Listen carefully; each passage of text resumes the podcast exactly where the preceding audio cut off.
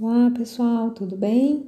Depois de algum tempo sem fazer a gravação, né? A gente retoma depois de não ter um tempo adequado para a gente poder ter um tempo de reflexão acerca dessa temática. Então, eu consigo hoje voltar com a temática de educação popular em saúde mental, sobretudo educação popular é, nos serviços de saúde mental e no território, né? Então, é, a gente primeiro vai demarcar alguns resultados da tese de doutorado, alguns adiantamentos, assim, é, da tese de doutorado que eu venho desenvolvendo acerca dessa temática é, na saúde mental especificamente, porque a gente sempre vem falar muito da educação popular na saúde, de maneira geral, né? E hoje a intenção é falar da saúde mental. Então, é, contextualizando, na né, educação popular, Paulo Freire é aquela pessoa que consegue sistematizar, dar um corpo para a educação popular em termos de conhecimento mesmo, né? Como conhecimento científico. Ele vai se debruçar bastante sobre isso. Mas a gente sabe que ele não é o primeiro educador popular. Educador popular está imerso no, na comunidade, quando eu passo um conhecimento de, um, de pai para filho, de mãe para filha, né? Enfim. A educação popular, ela na verdade está imersa na comunidade, é, nas diversas gerações e vai passando de geração em geração, né? E Paulo Freire vai ser aquela pessoa que consegue disseminar essa educação popular para o mundo inteiro, para vários países, tá? em, termos até de publicação. E aí, Primeiramente, a gente gostaria de reiterar um pouco da história, né? A educação popular, ela começa na década de 60, uma forma de superação da sociedade capitalista, né? Pensando um outro modo de organização dessa sociedade, da, su da superação das desigualdades sociais. Com o passar do tempo, ela continua tendo um tanto disso, mas ela vai tomando alguns contornos mais de políticas públicas, de organização das pessoas, né? Então, a partir da década de 90, a gente vê mais um incremento, sim, é, da educação popular, né? Nos movimentos sociais populares, como MST, como a luta por, por terra, luta por moradia, luta ambiental das mulheres, dos indígenas, né? Da população em situação de rua, dos negros e das negras e dos negros, e enfim, né? Ela vai ter um contorno mais dos movimentos sociais e a construção de uma cidadania possível. E aí, trazendo especificamente para a saúde mental, é, é, importante reiterar que a educação popular ela tem que estar tá imersa no dia a dia dos serviços, né?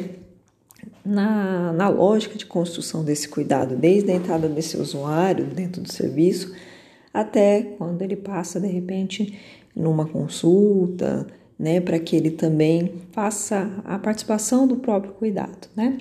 Nesse sentido, fui elencando alguns resultados que eu fui encontrando na, no meu trabalho de campo com os entrevistados, com os educadores populares que estavam trabalhando de alguma forma no serviço de saúde mental, né? Então eles reiteraram assim para a gente alguns elementos bem importantes, assim, de como a educação popular se exprime dentro desses, desses serviços, né, ou na comunidade. Então, começa lá desde as assembleias, da participação dos usuários nos serviços, na decisão do, do, do, do cotidiano do serviço, da organização desses serviços, no empoderamento desses usuários para a participação popular em fóruns populares de saúde mental, é, para o empoderamento desses usuários na ocupação de cargos em conselhos locais de saúde, é, para a participação em conferências de saúde, para a organização também nos conselhos municipais de saúde, estaduais e nacionais. Também é, é importante assim de discutir com o usuário, com os familiares, a questão do empoderamento para, para o cuidado em liberdade. Então, o usuário ele também tem que exigir um cuidado em liberdade a família também, né? Exigir um cuidado para além da medicalização da vida, né? Então, tudo isso é educação popular, né? As artes também são um reflexo da, da educação popular por meio da construção do teatro do oprimido, de artes das mais variadas expressões dentro dos serviços, umas artes plásticas, é, construção de jornais, rádios comunitárias, enfim.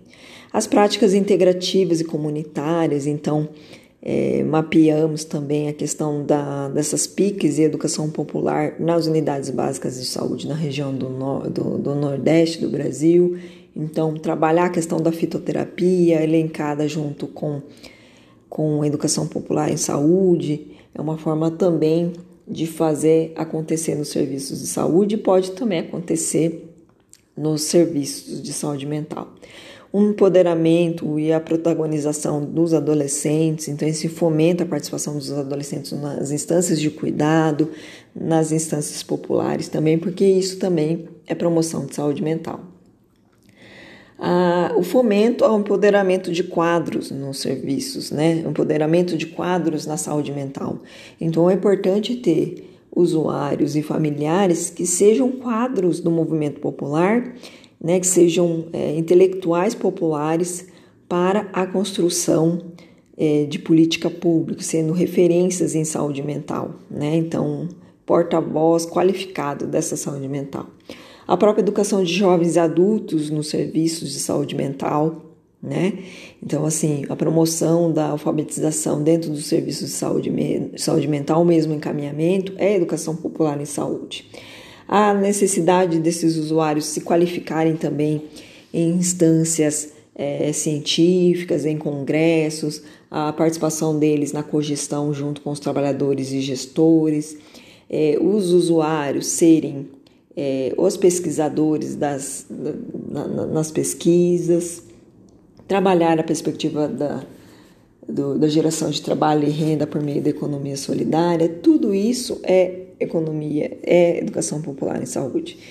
Então, são tantos elementos que a gente pode ficar aqui trabalhando, mas é, é importante a gente lembrar que tem um tanto de elemento também de potencialidade disso e tem algumas dificuldades. Aí, num outro podcast, a gente debate um pouquinho sobre como fazer isso, como fazer esse acompanhamento de perto sem fazer uma tutela, tá bom?